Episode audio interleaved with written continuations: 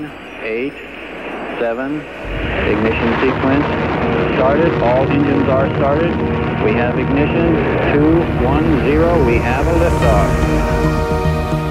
Welkom bij Sterrenstof, een programma over astronomie en ruimtevaart. Met interviews, het allerlaatste astronomie- en ruimtevaartnieuws en de sterrenhemel van deze maand. Presentatie Anco van Hal. Ja, iedereen welkom bij deze gloednieuwe podcast weer van de astronomie- en ruimtevaart talkshow Sterrenstof. Live vanuit het Allard Piers in Amsterdam is dit aflevering 18. Ons hoofdonderwerp gaat over de vergeten andere planeten van ons zonnestelsel. Maar ook in deze uitzending natuurlijk onze vaste rubrieken, de vraag van de luisteraar, astronomie en ruimtevaartnieuws in het kort, de tip van de maand en de sterrenhemel van de maand september 2022.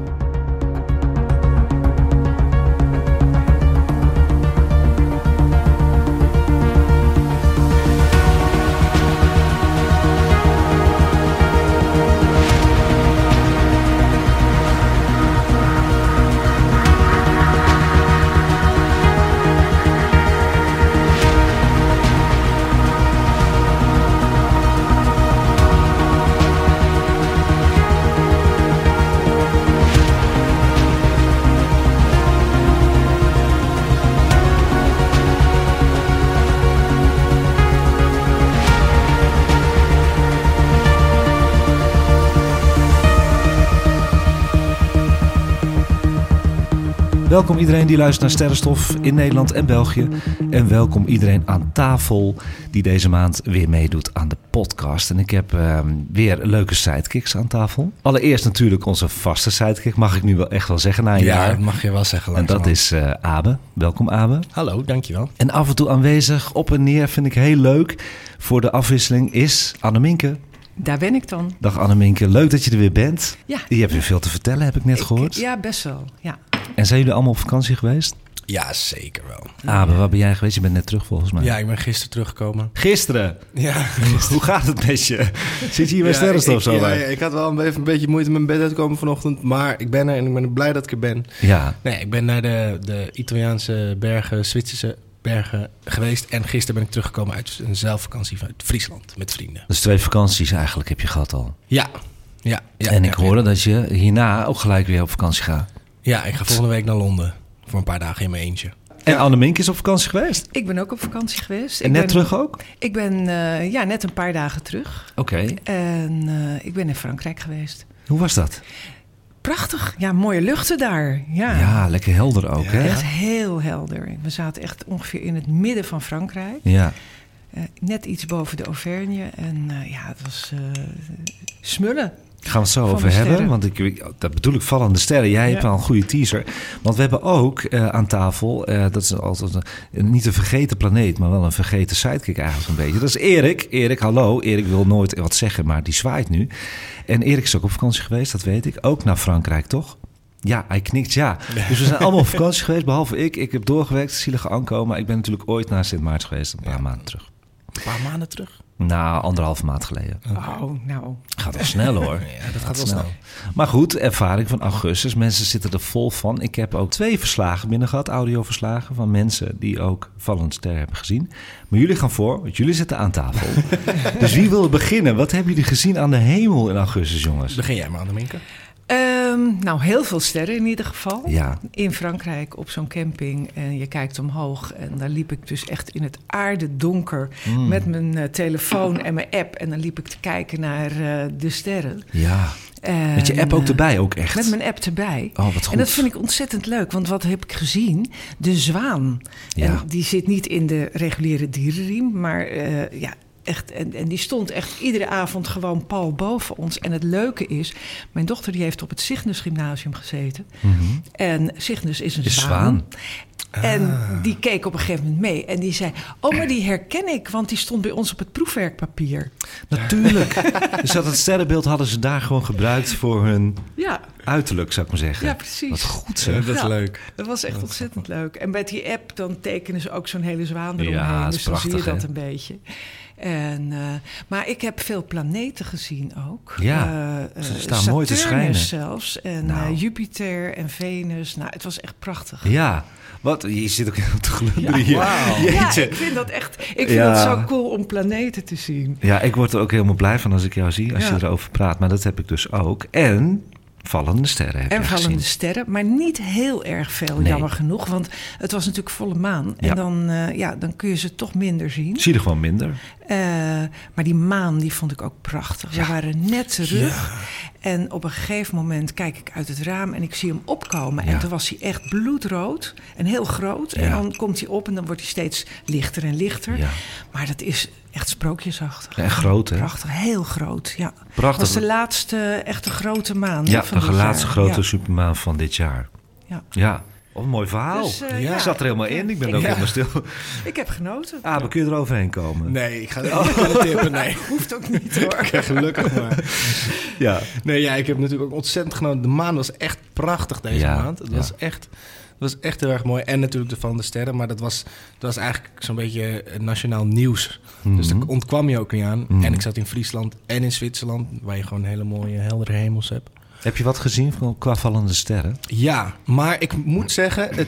wel minder dan ik gehoopt had. Ja. Maar ik had misschien mijn verwachtingen een beetje hoog zitten... Mm-hmm. door en de vorige aflevering... Mm-hmm. en doordat het in het nieuws was. Dat ik dacht, oh, dan ga ik lekker in het gras liggen naar boven. Op mooie plekken en... nou, ik heb mooie hemels gezien, maar niet zoveel vallende sterren als dat ik hoopte. Nee, en dat is heel grappig. Mensen hoopten op heel veel, ik ook. Maar als je goed terugluistert naar de vorige uitzending... zat er een disclaimer in van de volle maan. Ja.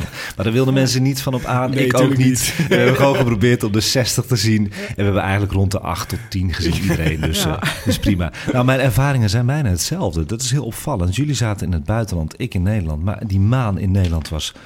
ook ongelooflijk. Dus op 11 augustus kwam die zo mooi aan in Amstelveen. Of op, zou ik maar zeggen.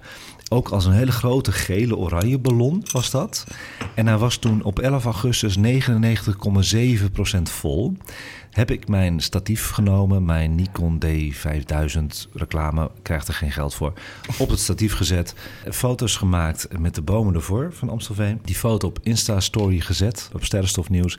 Het was maar een hele normale foto van een maanopkomst. Maar iedereen ging naar buiten daardoor. Ja. Dus dat ga ik vaker doen. Ja. Dat ga ik vaker doen. Een dag later, inderdaad, was het zover.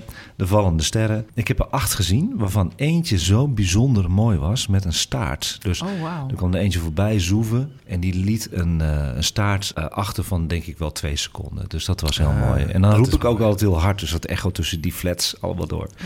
Maar dat maakt me dan niks uit. Ja. Dat was mijn ervaring. Maar, wat ik al gezegd heb... we hebben 2 verslagen binnen. Irene kon er vandaag niet bij zijn. Maar ze heeft wel wat ingesproken. Daar gaan we nu naar luisteren. Afijn.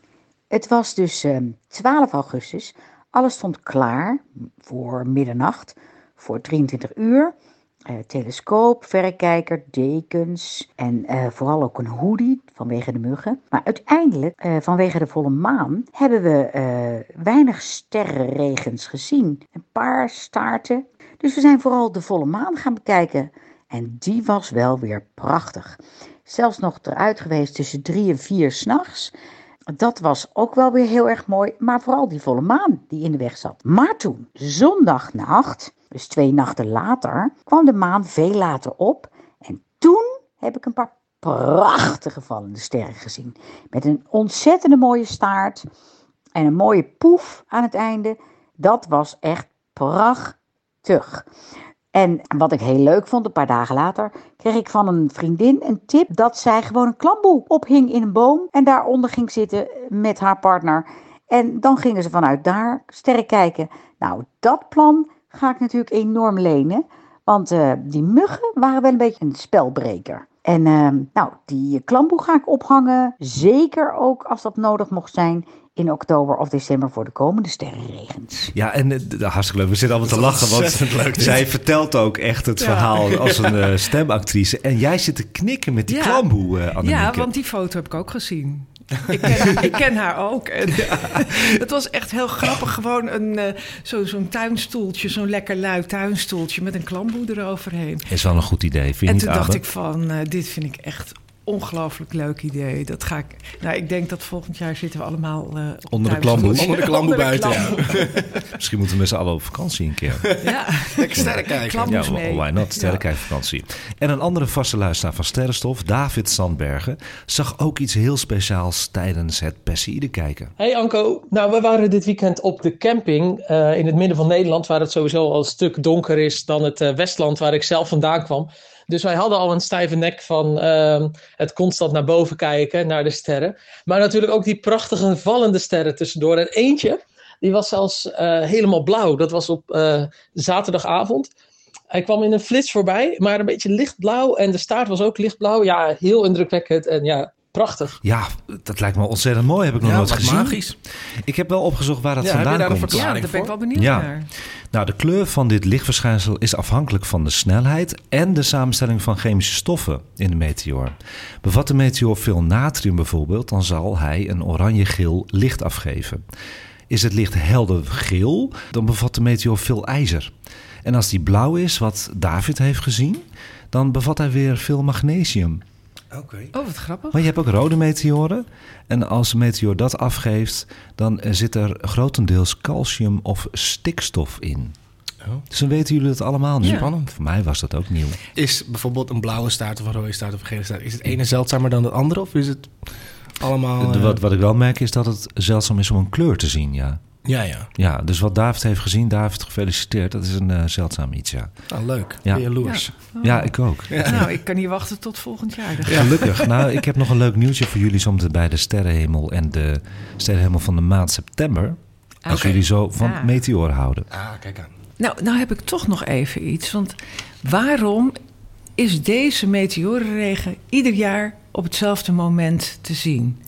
Omdat de meteorenregen Perseïde van de staart van een komeet is, Swift-Tuttle, die is ooit voorbijgekomen. En die stofwolk blijft eigenlijk een beetje op dezelfde plek blijft die hangen, hè, ruimte. Ja. En dan gaat de aarde elk jaar doorheen op dezelfde tijd. Oké, dat is het. Ja, want ik dacht van hoe kan dat nou? Ja, dus wij ontmoeten eigenlijk die stofdeeltjes. Ze komen niet naar ons toe. Oké, ja. Bij deze. Heeft iedereen zijn koffie en koek? Ik heb mijn koffie al op. Heb je je koek al? Oh, je bent met je merktijd bezig, want dat was jouw verzoek. Koffie, ik kreeg heel lief de vraag wat ik wilde. En toen zei ik merkpijpen. Goed zo. En ik heb koekjes, weespermopjes en zo, geloof ik. En alles erop aan. Nou ja, als je wil zien hoe wij hier aan het eten en aan het drinken zijn, kun je even op Instastory kijken. Ja. Dat is al een foto van. We zullen het niet laten horen. Nee. Mag hoor, mag. Maar het hoofdonderwerp, we zijn er klaar voor. En het gaat over de vergeten planeten van ons zonnestelsel. En als ik dat zo zeg, hè, zo'n leuke teaser, wat stellen jullie daarbij voor? Hoe kun je planeten vergeten? Ja. Want dat vind ik heel merkwaardig. Ja. Ja. Ik zou denken dat we eigenlijk de meeste planeten en planetoïden wel gewoon kennen binnen. Maar je zegt al iets leuks, planetoïden. Ja. Nou, we weten allemaal dat we 8 planeten hebben, hè, op dit moment. Ja, dus we hebben dus Mercurius, Venus, de aarde, Mars, Jupiter, Saturnus, Uranus, Neptunus. Ja. Dat zijn er 8. Precies. Maar in onze tijd, en dan kijk ik Annemienke aan. Ook in mijn tijd. Zo jong ben ik. We hebben Pluto natuurlijk ook nog gehad. Ja. Hè? Die was ook toen een gewone planeet. Dus we hadden 9 planeten. Zo hebben we dat op school geleerd. Abe waarschijnlijk ook. Abe ook. Dus 9 planeten. En toen op een gegeven moment is Pluto een dwergplaneet geworden. Wat is nou een dwergplaneet? En daar heb ik het eigenlijk over. Het is eigenlijk een semantische kwestie. Dit is, hoe benoem je iets? Want Pluto is niet opeens veranderd of zo. Een dwergplaneet is een categorie van planeetachtige hemellichamen, inderdaad, Annemienke. Dwergplaneten zijn groter dan planetoïden. Weten we dat ook weer. Ja. Maar weer kleiner dan planeten. Dwergplaneten zijn groter dan planetoïden. En kleiner dan de planeten. Exact. Dwergplaneten zijn in definitie dus hemellichamen die in een baan rond de zon draaien en geen energie produceren door kernfusie, bijvoorbeeld zoals onze zon. En dwergplaneten moeten genoeg massa hebben zodat ze door hun eigen zwaartekracht bolvormig worden. En ze moeten geen satelliet zijn, dus geen satelliet van een planeet.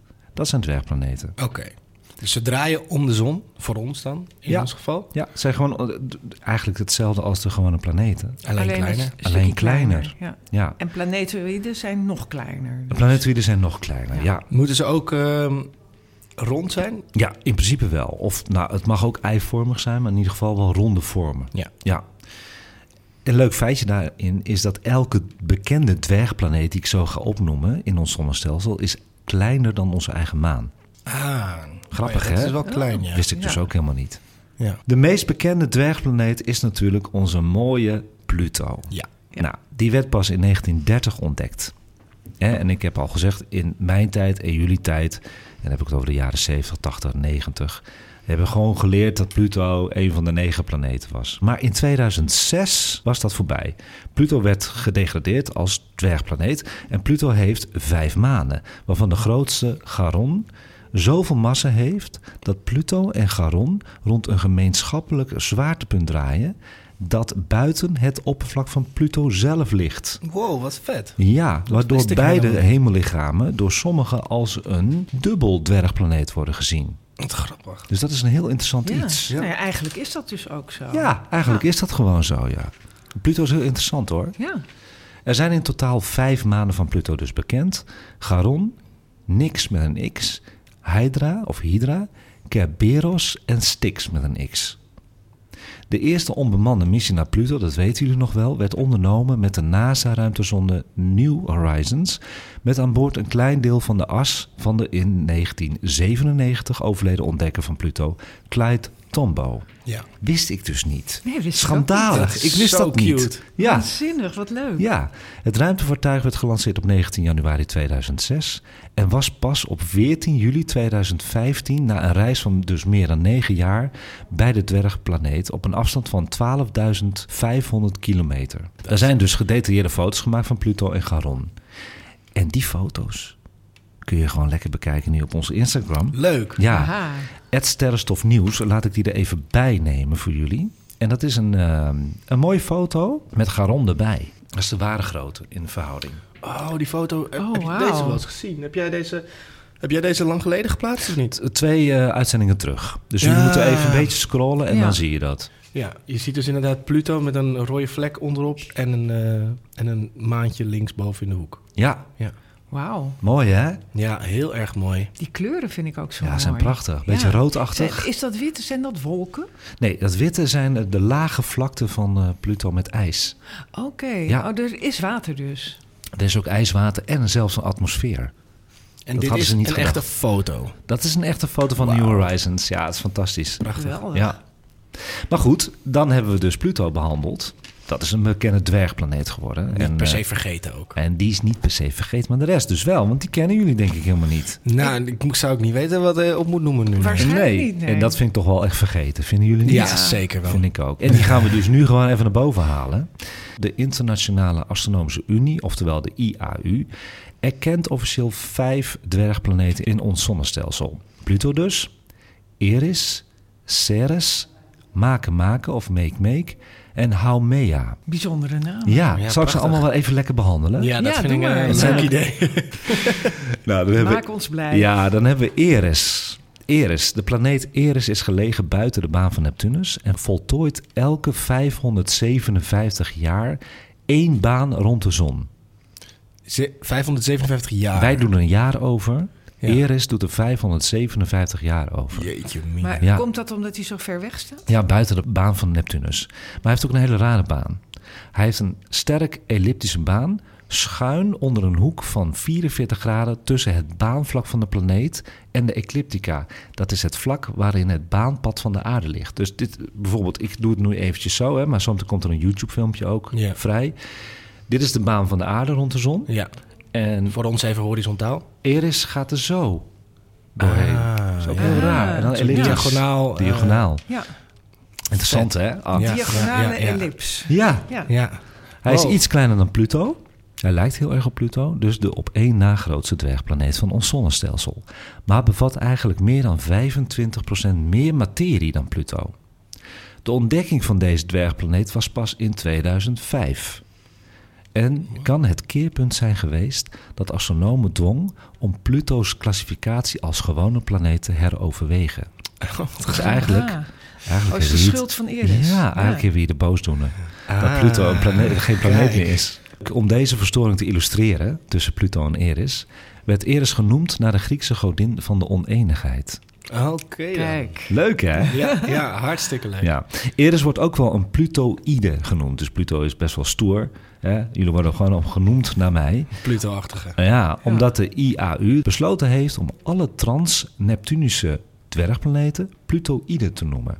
Okay. Dus die 5 waar ik het nu over heb, zijn ook Plutoïden. Dus geen asteroïden, geen planetoïden, Plutoïden. En omdat Eris zo ver weg is, zijn er helaas geen oppervlaktedetails te zien met de huidige instrumenten. Maar astronomen hebben de aanwezigheid van methaanijs gedetecteerd en denken dat het oppervlak van Eris vergelijkbaar is met dat van Pluto. En dat hebben we net gezien. Dus een beetje rood met vlaktes en zo. Om Eris draait een maan. Die is gefotografeerd door de Hubble. En die heet Dysnomia, vernoemd naar de dochter van de godin Eris. Dus moeder en dochter draaien om elkaar heen. Ja, ik zeg, het is wel tijd om de James Webb daar op te richten eigenlijk. Ja, nou ja, dat wilde ik net vragen. Ja. Van, kan die daar geen meer gedetailleerde foto's van maken? Nou, absoluut. Dat moet gewoon. En ook wel, atmosferen detecteren. Als hij dat al bij exoplaneten gaat doen, dan gaat hij dat ook bij Eris doen. Wat leuk. En weet wel of gewoon voor de verbeelding, of Eris nu juist heel ver in zijn elliptische baan om de zon, of juist heel ver van de zon staat, of dichtbij? Ja, dat kunnen ze nu bekijken, ja. En volgens mij, ik ga nu een YouTube-filmpje op onze Sterrenstof YouTube zetten. En daar zie je ook precies waar hij op dit moment zich bevindt. Leuk. Dan hebben we de tweede planeet. Vergeten planeet van de 5. En dat is Ceres. En Ceres is het grootste object in de asteroïdengordel tussen de banen van Mars en Jupiter. Dus dat is weer een dwergplaneet die helemaal niet zo ver weg staat bij de Kuipergordel, maar die gewoon heel dichtbij staat. Wat grappig, zeg. Ja, vind ik ook zo zonde dat die dan niet wordt gerekend tot gewoon een planeet. Ja. Is toch doodzonde? Hoezo is dat zonde? Dat zou ik je zo vertellen. Oké. Want Ceres is ook heel tof. Ceres is tof. En zometeen mogen jullie trouwens wel gaan beslissen welke van de 5 jullie het leukste vinden. Okay, dus goed luisteren. Ja, okay. Bring it. Kijk, deze dwergplaneet alleen al bevat ongeveer 1/3 van alle materie die in de gordel wordt gevonden. De asteroïdengordel tussen Mars en Jupiter. Zijn bijna bolvormige vorm betekent dat dit rotsachtige, ijzige lichaam niet als een asteroïde wordt beschouwd. Terwijl de meeste dwergplaneten rond de zon draaien aan de uiterste randen van ons zonnestelsel, is Ceres de enige die zich binnen de baan van Neptunus bevindt. En het duurt Ceres 4,6 jaar om 1 reis rond de zon te voltooien. Dat is vrij normaal. Ja. Dus hoe dichterbij, hoe korter de baan. Korter dan 557 jaar? Zeker weten, ja.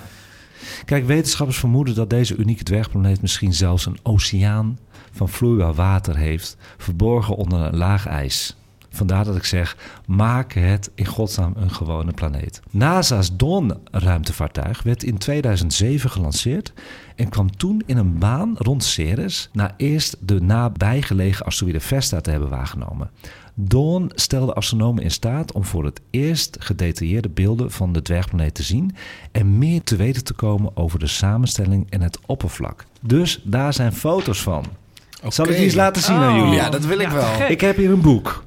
Ah, dat mooie boek. Kijk, ik krijg wel eens cadeautjes van mijn sidekicks. Dit is een boek, het astronomieboek van Irene. Ik heb ooit een cadeautje gehad als mascotte van Annemienke. En dit is een boek van Irene. En dan zie je de foto's van Ceres, gemaakt door de Dawn. En die laat ik nu aan mijn sidekicks zien. Maar die staan zometeen ook op YouTube, hoor. Dit is Ceres. Wow, is dat een echte foto? Dat zijn de echte foto's. En dat lijkt wel een gletsjer of zo. Ja, en weet je wat dat witte puntje is in die krater? Het aslijmlood, heb ik geen idee. Nee, dat wist ik ook niet. Dat is een zout-ijsvlakte. Wauw. Okay. En dat schijnt als een soort van kristal de ruimte in. Wat vet. Ja, vind ik ook heel vet. Salt Lake City. Ja. Ja. Heeft deze ook een soort tilt in verhouding tot de baan van de aarde om de zon? Nee, deze is vrij normaal. Vrij normaal, dus oké. Ja. Vrij normaal. Ja, hij is niet elliptisch ook. Nee, oké, gewoon rond. Ja. Dus dat is een goeie. Dat was de tweede, of eigenlijk de derde dwergplaneet. Want Pluto hebben we ook behandeld, hè? Ja. Dan gaan we naar de vierde. Nou, daar wist ik dus helemaal niks van. Ceres wist er nog een beetje van. Ja. Maar dat is Makemake. En dat is Makemake, mag je het ook in. Dat zullen in het Engels Makemake zeggen. Makemake, zeg ik even in het Nederlands, werd ontdekt in 2005 ook.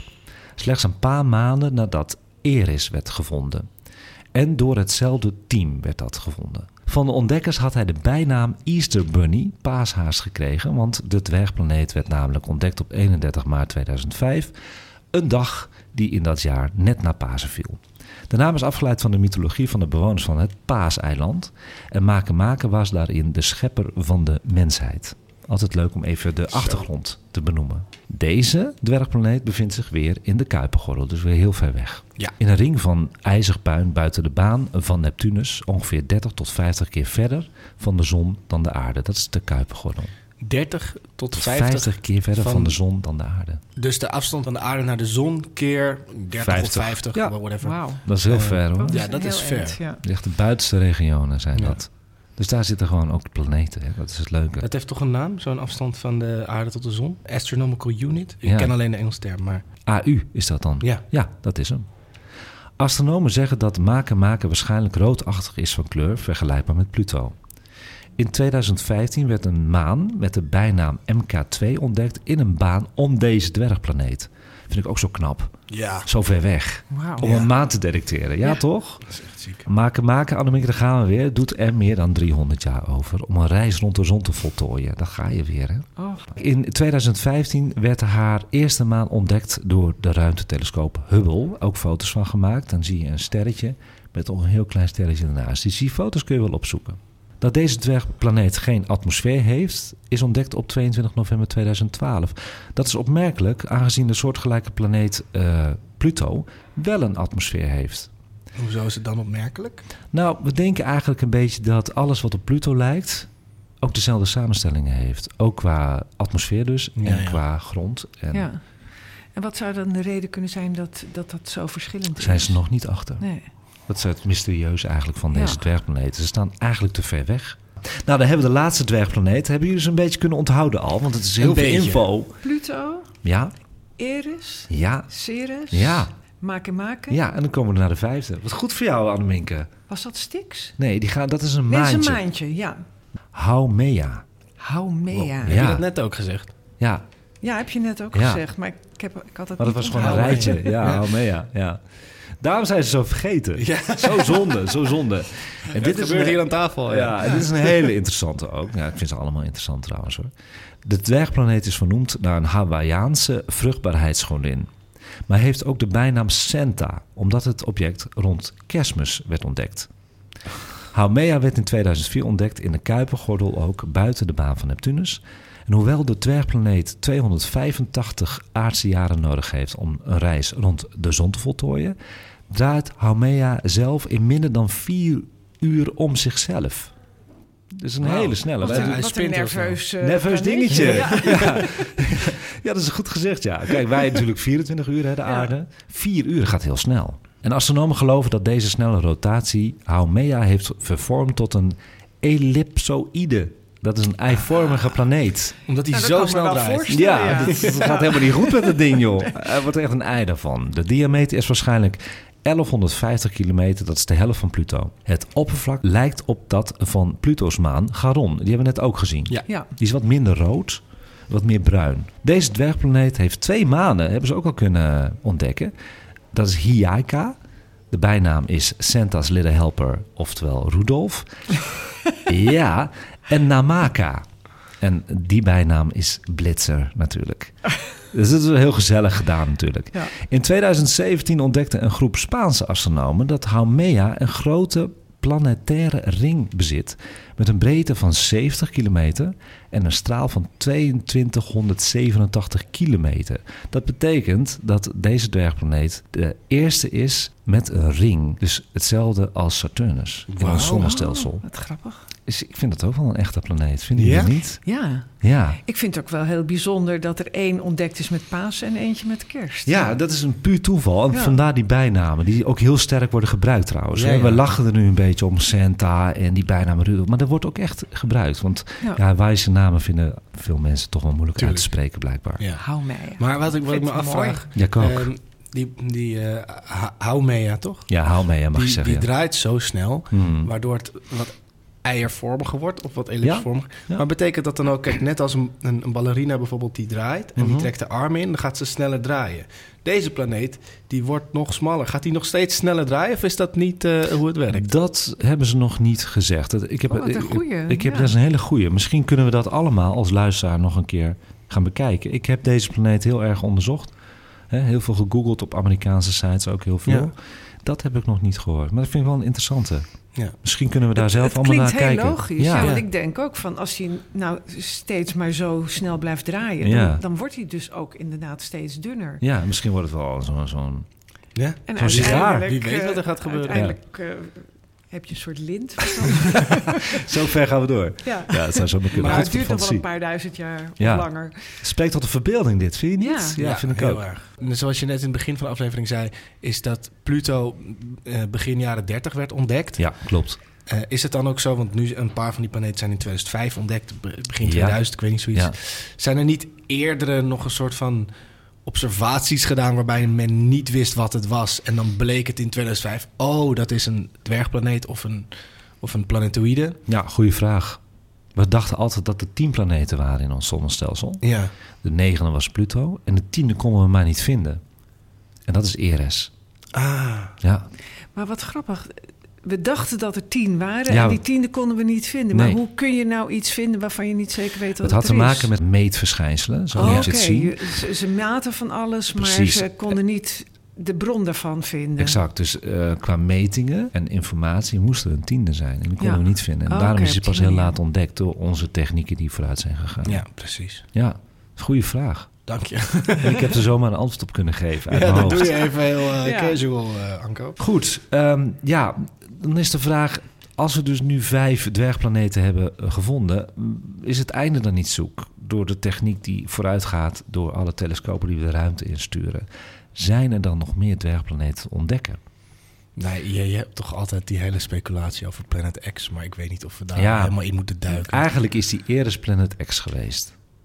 Dat hebben ze nu zo'n beetje. Dat is de 10e planeet, was Planet X, Maar ze zijn nog steeds bezig, hoor, want er is nog zoveel te zien... Kijk, sommige andere planetoïden, waar jij het eerst al over had... zijn ook bijna bolvormig en zouden daarmee voldoen aan de nieuwe IAU-criteria. En dat zijn Vesta, Pallas en Hygieia. Net als Ceres werden ze van hun ontdekking tot de late jaren 1850 aangezien voor planeten. Wat ook spannend is, in de verre gebieden van het zonnestelsel... bevinden zich een 9-tal objecten... die mogelijk ook de status van dwergplaneet kunnen krijgen... als aangetoond kan worden dat ze door hun eigen zwaartekracht bolvormig zijn. Ze draaien wel om de zon heen. Ja, dat zijn er 9 al. Dus dat is heel spannend. En zijn er nu ook, wat jij net zei, van toen ik vroeg van... maar hoe weet je nou dat er iets is als het er niet is? Of als je het nog niet gezien hebt? Maar zijn er ook nog magnetische velden en krachten ergens in het zonnestelsel... waarvan onduidelijk is waar het vandaan komt? Ja, dat is bij de Kuiperbelt weer. Ja. Maar dat staat dus heel ver weg. Dat zouden dus... Ja, dat zouden die 9 kunnen zijn daar. Okay. Ja, maar dat is een beetje moeilijk nu, hè? Want er is nu een onderscheid gedaan van... dit is een dwergplaneet, dit is een planeet, dit is een planetoïde. Maar ja, sommige planetoïden zijn ook bijna rond. Dus hoe ver kun je gaan? Ja. Blijft een grijs gebied misschien. Ja, dus sterrenkundigen voorspelden dan in 2006... dat er daardoor tot 53 nieuwe dwergplaneten bij zouden kunnen komen. Zo. Dus bij deze mijn vraag voor jullie even. Van al die 5, laten we even op die 5 houden. Wat is jullie favoriete dwergplaneet? Nou, ik weet niet. Ik had het eigenlijk al omdat ik ook gewoon Ceres een hele mooie naam heb. Mag toch? En je hebt de foto van gezien. Misschien is dat ook handig dat helpt natuurlijk ook met die wat was het? Dat witte, wat was dat? Ja, dat zout en ijs. Ja, dat... Zoutpannen. Ja, precies. Dat is toch mooi, hè? Ja, het is... en een oceaan van water misschien eronder. Precies, dus dat is veelbelovend wat er nog allemaal ontdekt kan worden. Ja. Annemienke heeft een ander, ik voel het. Ja, ik neig toch nog het meeste naar Pluto, geloof ik. Vind je het toch mooi? Ja, ja met die prachtige maan. Charon. Ja. En die foto die je net liet zien, ik vind dat echt wonderschoon. Bijzonder. Ze lijken ook echt op elkaar, Pluto en Charon. Echt een tweeling, hè? Ja, dat vind ik wel heel bijzonder. En ook het feit dat het misschien een tweelingplaneet is. Ja. En Pluto, ik vind het gewoon een leuke naam. Ja, dat is ook wel leuk. Het is gewoon te cute voor woorden. Ja, onze buurkat heet Pluto. Ja. Fantastisch. Nee, Disney heeft natuurlijk door de ontdekking van Pluto in 1930... die hond zo genoemd, hè, Pluto. Oh, ik dacht dat het andersom was. Nee, het is zo gegaan. Ja, het kan ook andersom worden. Ja. Het is hartstikke leuk. Ja, en onze buren hebben de kat zo genoemd. Oh ja, het is natuurlijk een hele leuke naam. Nee, mijn favoriete is de laatste. Haumea, want ik vind het bijzonder dat die eivormig is en dat die een ring heeft. Ja. Opgeronde standje, lekker snel, lekker hysterisch en dan ook nog een ring hebben, alles erop en eraan, gewoon alles compleet hebben. Ja, nee, ja, snap ik ook. De stoerste van de vijf. Vinden jullie dan trouwens ook, dat is nog de laatste vraag van het hoofdonderwerp, want ik zit er heel diep in. Ik vind het een heerlijk hoofdonderwerp. Vind je dat deze vijf gewoon erbij betrokken moeten worden? Dus dat we in plaats van de 13 planeten hebben. Wat vinden jullie? Ik weet niet in hoeverre het voor mij heel veel toevoegt. Of, stel nou, er wordt ineens een planeet die we nu in ons zonnestelsel hebben gedegradeerd tot een dwergplaneet. Ik weet niet, het is niet een kandidaat, maar zou ik ook denken, oké, prima. Of zo. Dus ik weet niet of er, als er nou eentje bij komt, of ik dan denk, woehoe. Mm-hmm. Het betekent wel veel als er iets bij komt. Want dan gaan ook alle boeken veranderd worden op school. Okay, ja. Er komen de posters bij met al die mooie foto's die wij mooi vinden van de dwergplaneten. Ja, ik vind het... Ik ben natuurlijk een romanticus. Ik zou het wel willen, 5 erbij. Ik vind ze namelijk alle 5 verschillend. Ja. Maar ja, wat Abe zegt van ja, wat voegt het toe? Ik moet zeggen dat ik het wel heel erg jammer vond dat Pluto uit het rijtje van de planeten viel. Hoezo? Want toen jij ze net opnoemde, toen dacht ik, ja, maar ik mis Pluto. Ja, dat is gewoon... Het was me nog niet eens zo tot me doorgedrongen. Maar toen dacht ik, hé, wat jammer nou. Ja. Maar, en waarom weet ik niet hoor. Dat is gewoon puur gewoon gevoel. Ja. Van hij zat er altijd bij en nu opeens mag hij niet meer meedoen. Dus een beetje dat gevoel. Ja, en die generatie natuurlijk na 2006 weet niet beter dat er 8 planeten zijn. Dat is zo grappig, hè? Maar ik vind het een beetje... Ja, ik vind het jammer. Ik zou Pluto er sowieso bij willen hebben, maar ook die Ceres die heel groot is. Eris is ook groot. Want Annemienke weet niet precies waarom ze het jammer zou vinden als er een planeet... Waarom vind jij het jammer of leuk als een planeet bij of weggaat? Naast dat het misschien in de educatie voor de nieuwe generatie op een bepaalde manier wordt aangeleerd. Nou, omdat deze 5 toch echt, omdat ik me ook in verdiept heb, gewoon echt planeten zijn. Ook met een atmosfeer en zo. De meeste dan.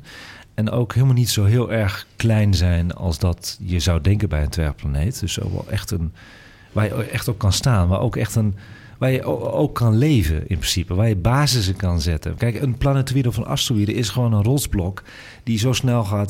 De horizon is heel dichtbij. Dus dat is gewoon een rotsblok. Ja. Dit zijn geen rotsblokken. Dit zijn gewoon echt sferen. Dit zijn werelden. Ja. Maar je vindt dus de titel planeet eigenlijk een soort van meer waarde hebben ten opzichte van... Het is bijna een soort van, ze verdienen het. Ja maar ik denk dat Abe het heel goed... Het is een stuk stenen, Anco. Nee, dat is het niet. Nee. En het is heel goed. Dan gaan Abe en ik weer heel goed in discussie. Daar moet hij elke uitzending erbij zijn. Het is geen stuk steen. Sorry, ik haal misschien een beetje de romantiek weg, maar... Ja, maar die hou ik wel vast, hoor. dat hoort er wel bij. Nee, dat is mijn mening natuurlijk. Ja, Annemienke heeft een andere mening. Abe heeft een andere mening. En wat is jullie mening, luisteraars? Ik hoor het graag op de DM. Ik ben wel benieuwd of mensen het zien als een stuk steen. Of dat ze denken, nou, maar ze zijn zo lief en ze verdienen wel wat. Ja, ik ben wel een lieve jongen. Dus ze hebben meer eigenschappen dan alleen een stuk steen. Ja. Dus dat onderscheidt ze natuurlijk sowieso. Ja. Ik breng het wel heel plat nu. Maar ja, maar dat vindt Abe ook wel leuk. We hebben ook wel een keer een UFO-uitzending gehad waar hij ook heel plat was. Dus dat is heel goed. Die discussie komt dan wel los. Dat is goed. Precies. Dus bij deze luisteraars, wat vonden jullie van het hoofdonderwerp? DM me even en vertel mij ook of je het fijn vindt of de 5 planeten erbij komen. Ja, ik ben de volgende aflevering wel benieuwd of daar wel antwoorden op gekomen. Dan gaan we daarop terugkomen. Ja, maak een poll. Ja. Gaan we een poll maken, die kunnen we doen. Bij deze. Oh, en er is koffie. Heerlijk. Daar gaan we eventjes ruimte voor maken. Koffie van het café bij Allert Pierson, aanrader. Heerlijke cappuccino hebben we besteld. Heerlijke koffie, dank u wel. Deze voor jou, Anco. Ja, dank je wel. Alsjeblieft.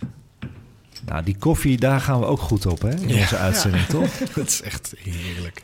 Ja, en het is weer tijd voor de vraag van de luisteraar. Iemand heeft een hele leuke vraag ingestuurd. En die luidt als volgt. De vraag is van Joris. En die vraagt van, hoe regent het eigenlijk op andere planeten en andere werelden? Oeh, dat is best wel een interessante vraag. Hoe regent het? Ja, dan moet er wel water zijn natuurlijk. Nou, denk jij, hè? Ja. Het kan toch ook niet anders regenen? Nee. En dat is juist zo leuk. Maar kijk, nu al discussie. Hoe dan? Jeetje, wat zitten jullie erin, zeg. Ongelooflijk. Kijk, hoe meer wetenschappers weten over wolken en neerslag op andere planeten, hoe beter ze planetaire klimaten kunnen voorspellen. En het vroegere klimaat op planeten zoals Mars of de Saturnusmaan Titan kunnen onthullen. Kijk, nu hebben onderzoekers dus vastgesteld dat ze aspecten van regendruppels op andere planeten en manen in ons zonnestelsel kunnen berekenen, inclusief hun vorm, hun valsnelheid en verdampingssnelheid. Knap, wow. Hè? Vind ik dus zo knap. Ze kunnen eigenlijk gewoon, je kan het gewoon helemaal voor je zien bijna, ja. Als je dat weet hoe het is. Ja, zeker. En hoe kun je dat nou voor je zien? De regen die we dus op aarde tegenkomen bestaat, zoals Annemienke zei, uit waterdruppels natuurlijk. Maar dat is niet noodzakelijk het geval op andere planeten. Bijvoorbeeld op Venus, daar regent het ook. En dat is zwavelzuurregen. Maar het verdampt voordat het de grond kan raken. Ah, door de hitte? Door de hitte, ja. En door de grond die zo heet is ook. Ja. Ja. Heb je een goede paraplu nodig? Zeker weten. En maar die overleeft het ook niet. Het is ook onmogelijk om op Venus te staan, hoor, trouwens. Die ruimtevaartuigen die een paar keer geland zijn, die hebben ook maar een uur overleefd of 2 uur. Echt? Ja. Gaan die meteen kapot door dat? Die gaan kapot door alles daar. Dus door de hitte, door de zwaartekracht, die is heftiger, door de druk, alles. Dus zo'n hele missie daar naartoe, waar allemaal geld en allemaal tijd in wordt gestoken. Drama. Er zijn een paar foto's gekomen van Russische ruimtevaartuigen, van het landschap van Venus. Die heeft geloof ik maar een kwartiertje bestaan. Wat? Wow, dat wist ik niet. Venus is met recht de hel. Als je ernaar kijkt, is het de schoonste en mooiste planeet aan de hemel, de helderste. Maar eigenlijk is het de hel. Wauw. Ja, zeker weten. Dan heb je ook neerslag op Mars. Hoe denken jullie wat de neerslag op Mars is? Mars is wel water. Ja, in welke vorm? Dan zit je er al dichtbij. IJs. Ja, hè? Dus het is kooldioxide of droog ijs. Dat kennen jullie wel van de aarde, droog ijs. Ja. Ja. Dat drijft naar beneden als sneeuw op Mars. Dat is de neerslag op Mars. Daar is het natuurlijk heel koud, hè? Dat is een koude woestijn. Dat drijft naar beneden als sneeuw op. Ja, dus hoe sneeuw ook drijft bijvoorbeeld, dat dwarrelt dan. En wij noemen dat dwarrelen. Ja. Ik denk dat je dat op Mars eigenlijk kan zien als een soort drijven. Dat het maar blijft door... Maar het slaat niet neer? Of, Af en toe wel door de winden natuurlijk. Maar in principe, de zwaartekracht is zo weinig op Mars. De drijven vind ik wel een mooi woord daarvoor. Ah, ja, grappig zeg. Kijk, Jupiter is een wolkenplaneet en gasplaneet. Maar daar regent het ook. En die regen is in vorm van helium. Interessant, hè? Heliumregen heb je daar. Vloeibaar helium. Ja, dus als je de wolken indaalt van Jupiter... er is geen vast oppervlak, hè, omdat er gasplaneet is... maar je hebt wel een wolkendek, dus atmosfeer. Dan regent het helium. Oh, wauw. Ja. Grappig. Vloeibaar helium. Ja, grappig, hè? Een paar van die moleculen of atomen van stoffen... die je bijna niet over nadenkt... dat ze ook in een andere toestand kunnen bestaan. Daar vond ik de vraag van Joris precies. Zo leuk. Ja, ja, dat is zo grappig. Joris heeft gewoon een hele goede vraag ingestuurd, hè? Dankjewel, Joris. Ja. Hartstikke leuk. En je hebt op Titan, dat is een maantje van Saturnus... dat is mijn favoriete maantje van het zonnestelsel. Dat weten jullie. Abe weet het, Annemienke niet. Abe weet alles van blijkbaar nu. Daar regent het ammoniakhagel en methaan. Vloeibaar methaandruppels en ammoniakhagel. Creepy. Ja. Oh jee. Maar Titan is een mooie maan, hoor. Want daar zijn wel foto's van gemaakt. Hè. Die heeft een goede dampkring ook. Dus je kan ook een beetje door de dampkring heen fotograferen. En dan zie je continenten en zeeën. Maar dan in andere samenstellingen dan de aarde. Je ziet dezelfde rivieren en rivierbergen en delta's. Hele mooie delta's zie je daar. Maar allemaal vloeibaar methaan en ammoniak. Hebben ze daar heel veel landbouw gehad of zo? Ja, misschien. Of heel veel koeien. Veel. Ja. Op Neptunus valt ook regen. Dat vond ik wel heel interessant. En dat zijn gestage regens van kleine, glinsterende diamanten. Oh, wat? Echte diamanten? Dat is echt waar, ja. Wat fantastisch. Dat is mooi, hè? Ja, dat is mooi. Prachtig. En dat was op Neptunus. Dan moeten we dus naar Neptunus. Ja. Mooie ik wil een keer een uitzending wagen. Ja. Of wijden aan de mooie Neptunus. Daar hoor je veel te weinig over. Inderdaad. Ja. Dat vind ik een hele goeie. Ja? Maar hoe weten ze dat diamanten zijn? Nou, de samenstelling van de atmosfeer. Nogmaals, hè, wat die wetenschappers kunnen doen. Ze kunnen dus al berekenen de vorm, valsnelheid en verdampingssnelheid. Omdat ze dus alles al weten van die planeten. Hè? Ja. Dus kunnen ze dit ook natuurlijk berekenen. Maar je hebt ook planeten buiten ons zonnestelsel. En dat zijn natuurlijk de exoplaneten. En wetenschappers denken dat het alleen maar vreemder wordt daar eigenlijk. Bijvoorbeeld de ultrahete gasreus die bekend staat als WASP-76b... valt alleen maar 's nachts dus ijzerdruppels uit de lucht. Wauw. Ja, wetenschappers geloven dat aan de dagzijde weer van de exoplaneet... hoge temperaturen die heet genoeg zijn... om moleculen in kleinere atomen en metaal in damp te veranderen. Dus ijzerdamp te creëren. Jeetje. Ja. Dat is wel spooky. Dat is heel spooky. Vinden jullie spooky, hè? Ja. Ja, maar gewoon ook een... Je verwacht het niet, ja. Het is... Je verwacht het niet en dat is zo mooi juist. Maar ik vind ook gewoon het idee best wel eng dat je dus... dat daar in de lucht stukjes ijzer en zo zitten. Ik weet niet. Omdat wij dat gewoon niet kennen. IJzer als damp. Dus het zijn maar niet ook... stukjes. Het is... Ja, maar wel aan de nachtzijde. Ja. Als stukjes. Ja. Oh, dat wel. Ja. Want snelle winden dragen dit over naar de nachtzijde... waar relatief koelere temperaturen... ja, dat is relatief, hè, 1226 graden Celsius schommelen. De ijzerdamp gaat dan condenseren weer tot wolken... waardoor er regen... weer gaat vallen van vloeibaar ijzer. IJzeren wolken. Ja, ijzer gaat er vallen. Vloeibaar ijzer als druppels op de planeet. 1226 graden Celsius, dan krijg je dat. Ja. En dat is op de WASP-76b exoplaneet. Okay. Ik geloof dat de James Webb daarop richt ook. Leuk. Ja. Meer over regen op andere werelden is nu te vinden in onze aanbevolen playlist op Sterrenstof YouTube. Oh. Heb je trouwens nog een prangende vraag over deze uitzending? Kan natuurlijk ook, maar ook gewoon een vraag zoals de vraag van de luisteraar door Joris. Voel je dan gewoon vrij mij te mailen op sterrenstofnieuws@gmail.com of wat de meeste mensen doen. DM me gewoon lekker makkelijk op Instagram. En Abe, je weet het van mij, ik antwoord. Ja, ik wou net zeggen... Ja. Altijd. Jongens, Anco probeert altijd te antwoorden. Probeer ik tot nu toe. Schroom niet wat te sturen. Nee, doe maar wat. Geen rare foto's. Nee, geen rare foto's. Welkom bij Sterrenstof. Een programma over astronomie en ruimtevaart. Met interviews, het allerlaatste astronomie- en ruimtevaartnieuws... en de sterrenhemel van deze maand. Presentatie Anco van Hal. Ja, en we moeten wel lachen, want dit is voor ons nieuw, hè? Ja, dit is nieuw. Een nieuwe jingle voor Sterrenstof. En Annemienke is fan? Ik ben fan. Ja, het is prachtig gedaan. Heel mooi. Hartstikke leuk. Dus gaan we even een bedankje geven aan audio wizard Hans Zimmerman. En Hans Zimmerman is natuurlijk een bekende ook voor Sterrenstof nu. We zijn ook een soort maten geworden, Hans en ik. Hans heeft de mooiste, grootste podcast, mag ik gewoon zeggen. Zimmerman in Space van de NPO. En heeft voor mij gewoon 9 jingles in elkaar gezet. Wat een baas. En die heeft hij mij cadeau gegeven. Dus dankjewel, Hans. Prachtig gedaan. En dan is het nu tijd voor astronomie en ruimtevaartnieuwtjes in het kort. Nou, Anco. Daar heb je ook weer zin in. Ja. Veel zin in de nieuwtjes. En dan beginnen we eerst met wat opvallende maannieuwtjes. Daar kwam ik achter afgelopen maand. Wat ik altijd doe met Sterrenstof, ik maak een script. Niet per se op 3 dagen, maar de hele maand door doe ik aantekeningen. En ik heb gehoord van Annemienke dat ze zometeen ook nog wat leuks te vertellen heeft. Maar daar mag je ook mee beginnen, want je had er ook aantekeningen gemaakt. Ik had aantekeningen gemaakt. Ja, die doen we er gewoon even voor, hoor. Vind ik leuk. Ik hoorde deze week dat er geomagnetische stormen verwacht zijn... of eigenlijk al bezig zijn inmiddels, op de zon.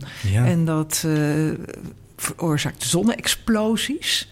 Klopt, ja. En dat heeft dan ook weer invloed op de GPS hier op aarde. Die kan uitvallen of kan gaan haperen. Ja. En het is zelfs zo dat door deze geomagnetische stormen...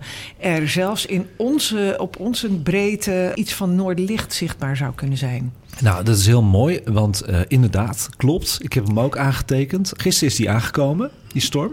Ik heb het eergisteren op Instagram ook gezet... Ik vond het wel heel interessant, want waarom was deze interessant? We krijgen altijd stormen trouwens, overigens, over ons heen. Altijd. Ja. Maar we zitten op de hoogste zonneactiviteit. En deze was bijzonder, omdat dit een G3 is. Dus de categorie is van sterkte van de zonnestorm van 1 tot 5.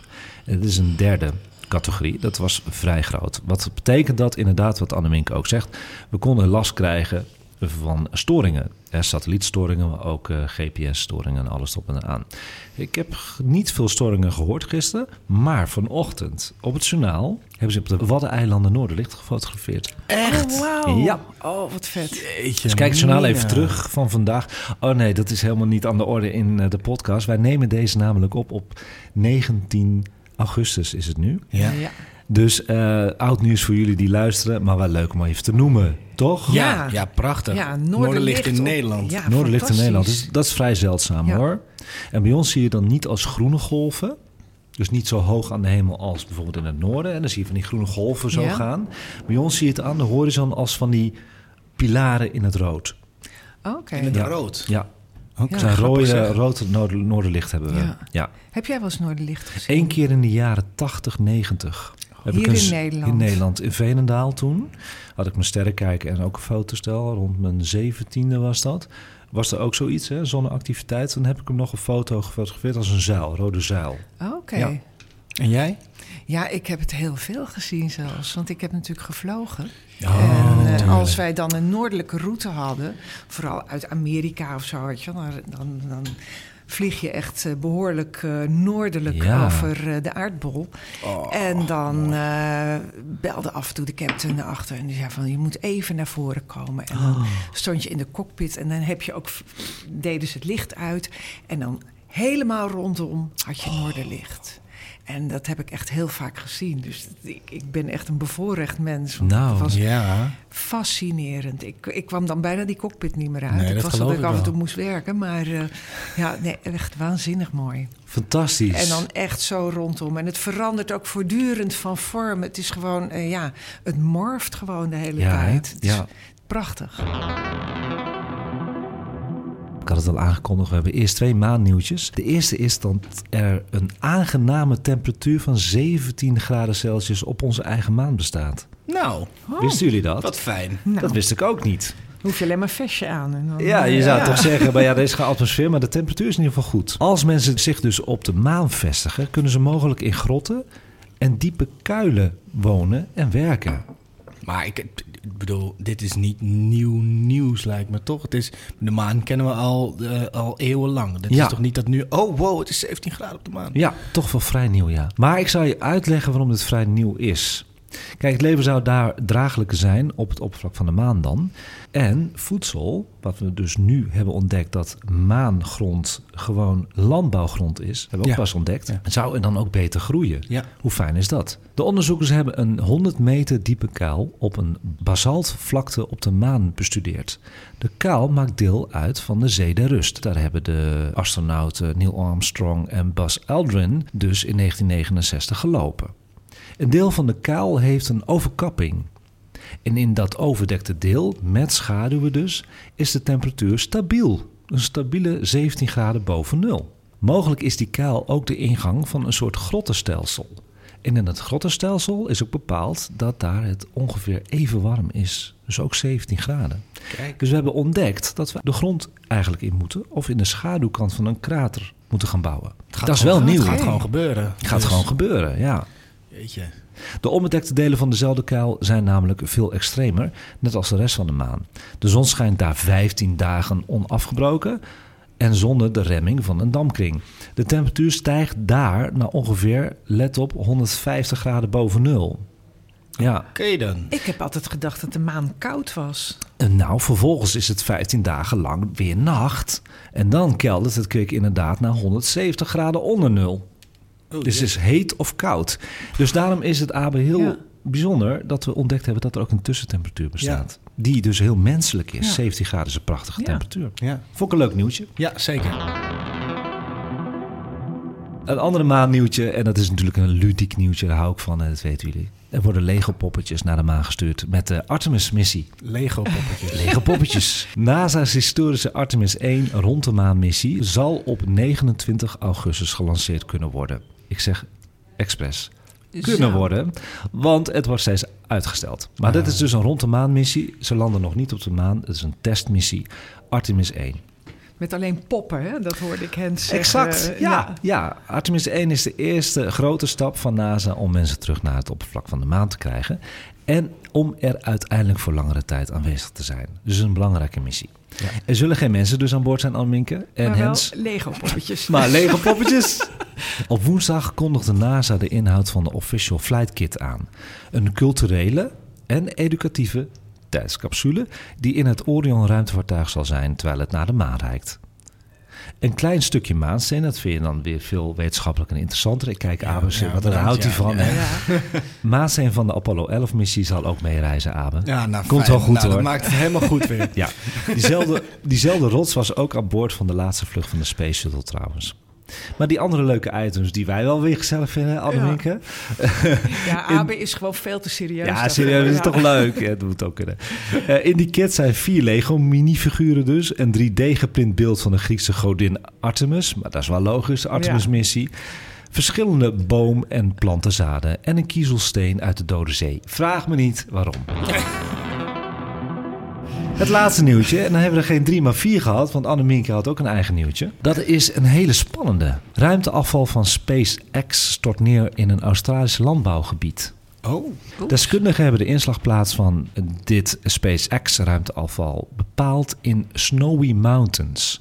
Het gaat om een ruig gebied in de staat New South Wales. En als je de foto's ziet, ik ga hier een filmpje ook op de YouTube zetten. En dan schrik je je kapot hoe het eruit ziet. Is het al gebeurd? Ik heb het gezien. Heb je het gezien? Ja, dat was ook weer naar aanleiding van China, die ook weer een raket had afgeschoten. Het is belachelijk. Met geen geleide terugslag of hoe noem je dat? Het is belachelijk wat je ziet. Het is een rechtopstaande scherf, breder en groter dan een volwassen mens, die in een heuvel was beland. En de brokstukken behoren tot dus de SpaceX Crew 1 compartiment. Je zal hem maar op je hoofd krijgen. Hij staat gewoon rechtop. Dan ben je gewoon... rechtop, zwart in de grond. Zo. Nou ja, weet je wat het is? Het Australische Ruimteagentschap raadt belangstellenden aan vermoedelijk ruimtepijn niet aan te raken of mee te nemen. Wel kunnen ze via een speciaal telefoonnummer contact opnemen met SpaceX. We zetten ons in, zeggen ze, voor duurzame ruimtevaartactiviteiten op lange termijn. Inclusief een vermindering van brokstukken. Aldus de Australische Ruimtevaartorganisatie. Er moeten dus nu echt bedrijven komen en organisaties die hierop gaan letten en het gaan inperken. Want dit slaat helemaal nergens op natuurlijk. Nou ja, en ook wat China doet met die raketten die ze afschieten. Dat gewoon de hulpraketten... Die laat ze totaal ook ongecontroleerd weer terugvallen. Ja. We hebben het al een keer over gehad. Vroeger gebeurde dit ook, maar het werd gecontroleerd om het in de Stille Oceaan te laten plonzen. Wat een bijzondere nieuwtjes heb je vandaag. Ja, toch? Ja. En voor nog meer astronomie en ruimtevaartnieuws kun je altijd weer naar onze Instagram-account op Sterrenstofnieuws. En dan hebben we een keertje, niet elke maand hebben we dat, de tip van de maand. Want we hebben deze maand een nieuwe Sterrenstof extra gereleased. En dat doe ik altijd aan het midden van de maand. Als ik ergens ben geweest of ik heb een extra interview, wordt dat een Sterrenstof extra. En dat vinden luisteraars ook wel fijn, want ik krijg eigenlijk wekelijks of maandelijks krijg ik te horen, waarom is Sterrenstof maar 1 keer per maand? Ja. Want elke podcast... Het doet het of 1 keer in de week of 1 keer in de 2 weken. Ja, sorry, ik moet tijd inhuren met de studio. En ik moet het jullie ook eerlijk zeggen. Een Sterrenstof-uitzending is veel werk. Ja. En ik vind het ook wel spannend dat mensen wachten elke maand op een nieuwe uitzending. Ja. Maar ik kan jullie dus wel verwennen af en toe met een Sterrenstof extra. De bonusaflevering is net afgeleverd. En dat was een interview, het tweede interview die ik had bij BNNVARA. Het programma Vroeg. En dit keer werd het gepresenteerd door Stefan Komduur. En dat is een oud-collega van Amstelveen. Ook heel leuk. Precies. Ja. Ik was daar met mijn maat Hans Zimmerman in april. En sindsdien is er veel veranderd voor deze podcast. En veel nieuws bijgekomen qua ruimtevaartnieuws. En zodoende werden we nog een keer uitgenodigd op 26 juli... vroeg in de ochtend weer van 5 tot 6 uur live. En ik heb een klein fragmentje. Maar ik kan me wel voorstellen, want jullie zijn hier veel meer mee bezig dan dat ik dat ben... dat je soms 's nachts in je bed ligt... maar dat je wel eens droomt over wat er dan te zien zou zijn in die andere werelden. En Anco, denk je hier ook wel eens over na? Ja, al door. En daarom eet ik ook echt science fiction films op natuurlijk. Kijk, iedereen vindt het fantastisch om te horen. Hè? Fantastisch, daar zit het woord fantast al in. En denkt ook altijd aan science fiction films met groene marsmannetjes en zo. Maar eigenlijk is het helemaal niet zo gek. Die films zijn gebaseerd natuurlijk wel op wetenschappelijke feiten. En dan uitvergroot tot iets heel fantastisch. Maar het is helemaal niet zo gek. Het kunnen ook planeten zijn bijvoorbeeld die nog in de fase zijn van de prehistorie. Mm-hmm. Maar het kunnen ook planeten zijn die veel verder zijn dan wij. Dus beschavingen die al veel meer en betere technologie hebben. Dus het is heel interessant. Daar fantaseer ik eigenlijk altijd over. Ja. En wordt je omgeving daar niet eens gek van? Vroeger, toen ik jong was, was ik extremer. Nu probeer ik het natuurlijk op een volwassen manier via mijn podcast naar voren te brengen. En dat is, ik ben wel een blij ei in de uitzending. Ja, dus jullie gaan nog eigenlijk door deze James Webb-telescoop nog meer aanstaan. Want er komt nog meer nieuws naar buiten. Zometeen zullen we hierover verder praten. Want deze week blikken we in Vroeg terug op uitzendingen en de onderwerpen die ons zijn bijgebleven vandaag. De nieuwste ontwikkelingen als het gaat over het ruimtejaar 2022. Dat doe ik met 2 gasten vandaag. Anco van Hal, maker van de Sterrenstof-podcast. En Hans Zimmerman van de Zimmerman in Space podcast. Zit je te luisteren, heb je vragen? Je mag ze stellen in de Radio 1-app. Vroege vragen. Ja, mijn vraag naar jullie. Worden jullie ook gek van mij? Nee hoor, blij eik. Okay. Dat klopt helemaal. Nee, klopt wel, hè, ja. Het maakt het juist leuk. Ik bedoel, je bent een blij ei. Je bent hartstikke enthousiast over wat je vertelt. Ja. En dat maakt ons ook weer enthousiast. Het steekt mij echt aan. En ik heb tegenwoordig apps op mijn telefoon waarmee ik naar de sterren kijk. Ja, vind ik fantastisch. Ja, je gaat er toch op een andere manier naar kijken. En dankzij jou, Anco. Ja, Anco. Dus, nou, ik moet eerlijk zeggen dat wij worden uitgenodigd, Hens en ik, samen in de uitzending van BNNVARA. Dat vind ik echt een compliment. Want, absoluut. Hens is een grote man. In de podcastwereld. En toch worden we samen uitgenodigd. En we hebben heel veel respect voor elkaar. Hartstikke leuk. Ja. En in september, Anco. Ja. Wat kunnen we dan allemaal verwachten aan de hemel? Want dan kunnen we de agenda's er weer bij pakken. Ja, dus pak je agenda er maar weer bij. En ik zie, de agenda's zijn tegenwoordig telefoons. Ja, agenda's zijn telefoons. En mag ik jullie een compliment geven? Want ik merk gewoon dat jullie echt per datum gaan kijken nu naar de hemel. En jullie komen elke uitzending weer terug met wat jullie gezien hebben. Dus fantastisch. Ik heb aan mijn ouders voor mijn verjaardag om een telescoop gevraagd. Maar ik weet niet of ze erop ingaan. Dan heb ik een leuke verrassing voor je volgende maand. Heb ik heel veel leuke telescoopentips. Oeh, dan ben je nog niet jarig volgende maand. Maar dat is wel heel goed voor je, denk ik. Ja, maar je kunt je voorbereiden. Ja. Ja, dat is volgende maand, luisteraars. Dus even wachten op de telescoopentips.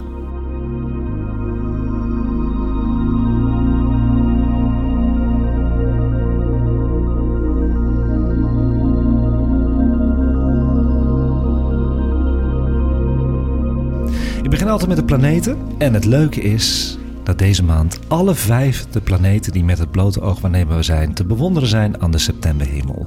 Ze zijn alle 5 weer terug. Oh, wow. Dat vind ik leuk. Dat is leuk. Beginnen we altijd met de kleine hete planeet Mercurius. Hij is na maanden afwezigheid eind september weer te zien aan de ochtendhemel. Probeer deze lichtzwakke planeet in de schemering vlak voor zonsopkomst te spotten aan de oostelijke horizon. En waarom vertel ik dat altijd? Omdat Mercurius, als je hem nou eenmaal in je vizier hebt, kun je hem ook niet meer kwijtraken. Het is een heel leuk planeetje om te zien. Hij heeft trouwens ook dezelfde schijngestalte als Venus. Binnenplaneten hebben schijngestalte, zoals de maan. Mercurius heeft dat ook. En wat is eind september? Wat kan ik, Vanaf 25 september kun je kijken. 25. Ook aan de ochtendhemel is de heldere planeet Venus te zien. Net zoals Mercurius laag in het oosten. Venus is trouwens veel helderder dan Mercurius. Gebruik bijvoorbeeld een sterrenkijk-app om deze 2 binnenplaneten op te sporen. En welke sterrenkijk-app heb jij eigenlijk? Ja, ik heb er 3, maar ik ben er eigenlijk nog niet helemaal uit. Nee, welke heb je gebruikt op vakantie? Ook alle 3. Ik heb Skyview Light, Sky Tonight en Starwalk 2. Dat zijn wel de 3 beste hoor. Ja? Ja, okay, zeker weten. Ja. En is dat dezelfde tijd als Mercurius? Ja, dezelfde tijd. Ook aan de ochtendhemel? 2 ochtendplaneten zijn dat nu, ja, bij elkaar. Nou, dan gaan we naar de rode planeet Mars. Die krijgt een steeds gunstiger plek aan de hemel. Hij komt nu al in de avond op en komt ook steeds dichter bij de aarde. Dat wil zeggen, hij wordt gewoon steeds helderder. Op zaterdag 17 september staat de maan dicht bij Mars. Maar ook de helder oranje ster Aldebaran staat in de buurt. Dat is wel leuk. Dan kun je even vergelijken. Ze zijn alle 2 een beetje rood-oranje. Dan kun je een beetje een verschil zien. Mars heeft een rustiger licht, dus die knippert niet. Aldebaran is wat meer aan het knipperen. Dat is echt een ster. Vanaf 17 september tot iets. Ja, maar de 17 september staat dan weer de maan dicht bij Mars. Ah, oké. Dus kun je hem wat makkelijker vinden. Ja. Maar dan zie je dus de maan, Mars en Aldebaran. Ja.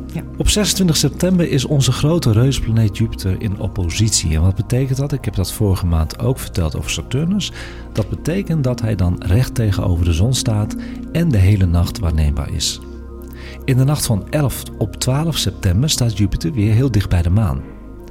In het begin van de nacht zelfs maar 3 graden rechts boven de maan. Dus een hele nauwe samenstand. Ja, leuk om te kijken hoor, op 26 september. En ook te zien met het blote oog? Met het blote oog. De 12 en 13 september. 11 en 12 september. 11 en 12. Ja. 11 Jupiter en 12. Met de maan. Nou, jullie vinden de maan altijd heel mooi om naar te kijken. En hoe mooi is het om die heldere Jupiter ernaast te zien. Ja. Saturnus is de hele avond waarneembaar en is het helderste object aan de hemel in het sterrenbeeld Steenbok. Vind je dat nou moeilijk om Saturnus te vinden tussen alle andere sterren? In de nacht van 8 tot 9 september staat de planeet rechts boven de maan. Maar Annemienke heeft Saturnus gevonden volgens mij via de app. Ik heb hem via de app gevonden, ja. Hij is niet... met Saturnus zit altijd een probleempje. Saturnus is niet helder. Die is helder genoeg. Alleen hij is niet opvallend. Aha. Dus het is altijd leuk om de maan erbij te zoeken of een app erbij te pakken. Ja, en ik zat me af te vragen, hè, want ik kijk dan gewoon met het blote oog. Ja. Ik heb niet eens een verrekijker erbij. Uh-huh. Maar als je nou een telescoop hebt, kun je dan wel de ringen zien? Ja, zelfs al met een kleine telescoop. Oké. Okay. Met een verrekijker zie je Saturnus als een eitje. Dan zie je toch niet die scheidingen van die ring. Maar met een telescoop zie je echt een ringetje met de scheidingen. Dus dan zie je toch echt dat er een ring om de planeet is, ja. Nou... Abe, als jij je telescoop papa, mama, hebt dan... als jullie luisteren, bij deze nog een keer. Dan kom ik een keer kijken. Maar ik had jullie ook iets beloofd. Hè? Jullie zijn nu gek op meteoren. Jullie zijn daar wel bewust van. Jullie hebben goede meteoren gezien. Niet veel, maar wel goede, hè? Nou, in september zijn ze ook te zien, hoor. Maar niet zoveel natuurlijk als de Perseïden. Nee. Maar je kan toevallig een hele goede zien. Dat zijn de meteoren bijvoorbeeld rond 1 september. Heten de Alpha Aurigiden. De Aurigiden zijn het beste te zien vanaf het noordelijk halfrond, dus waar wij zitten. Waar de radiant, dus waar ze vandaan komen, hoog boven de horizon bevindt. Vanuit het sterrenbeeld Auriga, Voerman. Annemienke heeft dus via de app een heel mooi sterrenbeeld gevonden, een zwaan. Nou, met die app kun je ook Auriga vinden en dan weet je precies waar die meteoren vandaan komen. Dus rond 1 september kun je hele mooie meteoren zien bij de Voerman, bij de Auriga. Ja, leuk. Ja, dat is misschien wel heel leuk. En het is nog warm in september, ja, dus dat is leuk. Ja. Zie je nou een enkele meteoor toevallig rond 9 september... dan zijn dat vrijwel zeker de Epsilon Perseïden. De september Epsilon Perseïden mogen niet worden verward trouwens met de Augustus Perseïden. Want, hoe komt dat nou? Ze zijn afkomstig van verschillende kometen. Ah. Aha. Maar ook dit jaar stoort de maan wel een beetje. Tot zover de sterrenhemel van september 2022. Wauw. Genoeg te zien dus. Genoeg te zien weer. En tot zover voor de maand september 2022. Live vanuit het Allerpiezen te Amsterdam. Dit was Sterrenstof. Je kunt mij mailen voor vragen, opmerkingen en tips over astronomie en ruimtevaart op sterrenstofnieuws@gmail.com. En je kunt Sterrenstof natuurlijk ook vinden op Instagram. Volg ons op Sterrenstofnieuws. Terugluisteren kan altijd via alle bekende podcastplatformen. En natuurlijk wil ik Abe en Annemienke bedanken weer voor de medewerking als sidekicks. Jij bedankt, Anco. Graag gedaan. Dat wou ik hartstikke leuk weer. Nou, dankjewel. Graag gedaan, jongens. De techniek was weer in handen van Erik. Dankjewel, Erik. En de heerlijke koffie werd verzorgd door het café aan het Piersen. Iedereen bedankt voor het luisteren. Tot de volgende keer. En kijk eens wat vaker omhoog.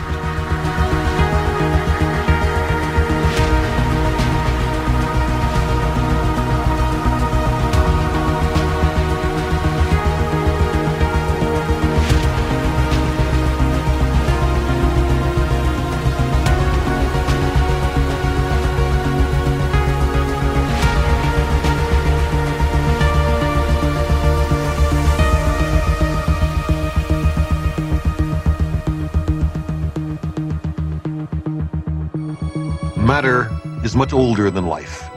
Billions of years before the sun and earth even formed, atoms were being synthesized in the insides of hot stars and then returned to space when the stars blew themselves up. Newly formed planets were made of this stellar debris. The earth and every living thing are made of star stuff.